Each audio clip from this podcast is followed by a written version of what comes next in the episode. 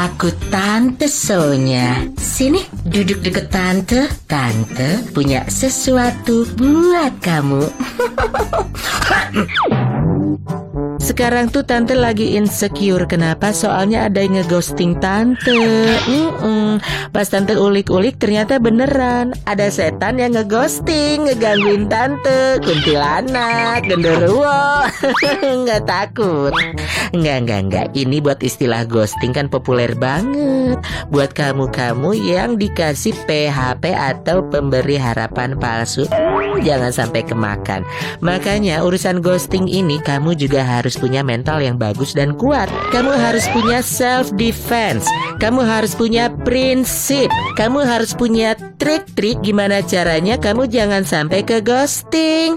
Biasanya ghosting itu ya dia itu berbohong. Salah satu kebohongan yang paling bisa kamu kejar adalah dengan mengetahui di mana lokasinya. Hmm, ngomongin soal lokasi nih yang namanya Sherlock sekarang bisa loh digunakan untuk mengetahui posisi si dia. Tapi nih buat yang belum paham gimana caranya bisa melacak posisi seseorang via aplikasi WhatsApp. Sekarang ternyata WhatsApp itu ya sudah bisa digunakan untuk melacak keberadaan seseorang, baik itu teman, pacar, pasangan, anak, siapa pun bisa pakai WhatsApp buat melacak keberadaan mereka. Pengen tahu? Nih tante kasih tahu. Ih pasti pada nyatet sama. Tante juga nyatet langsung padahal tante yang ngomong aneh.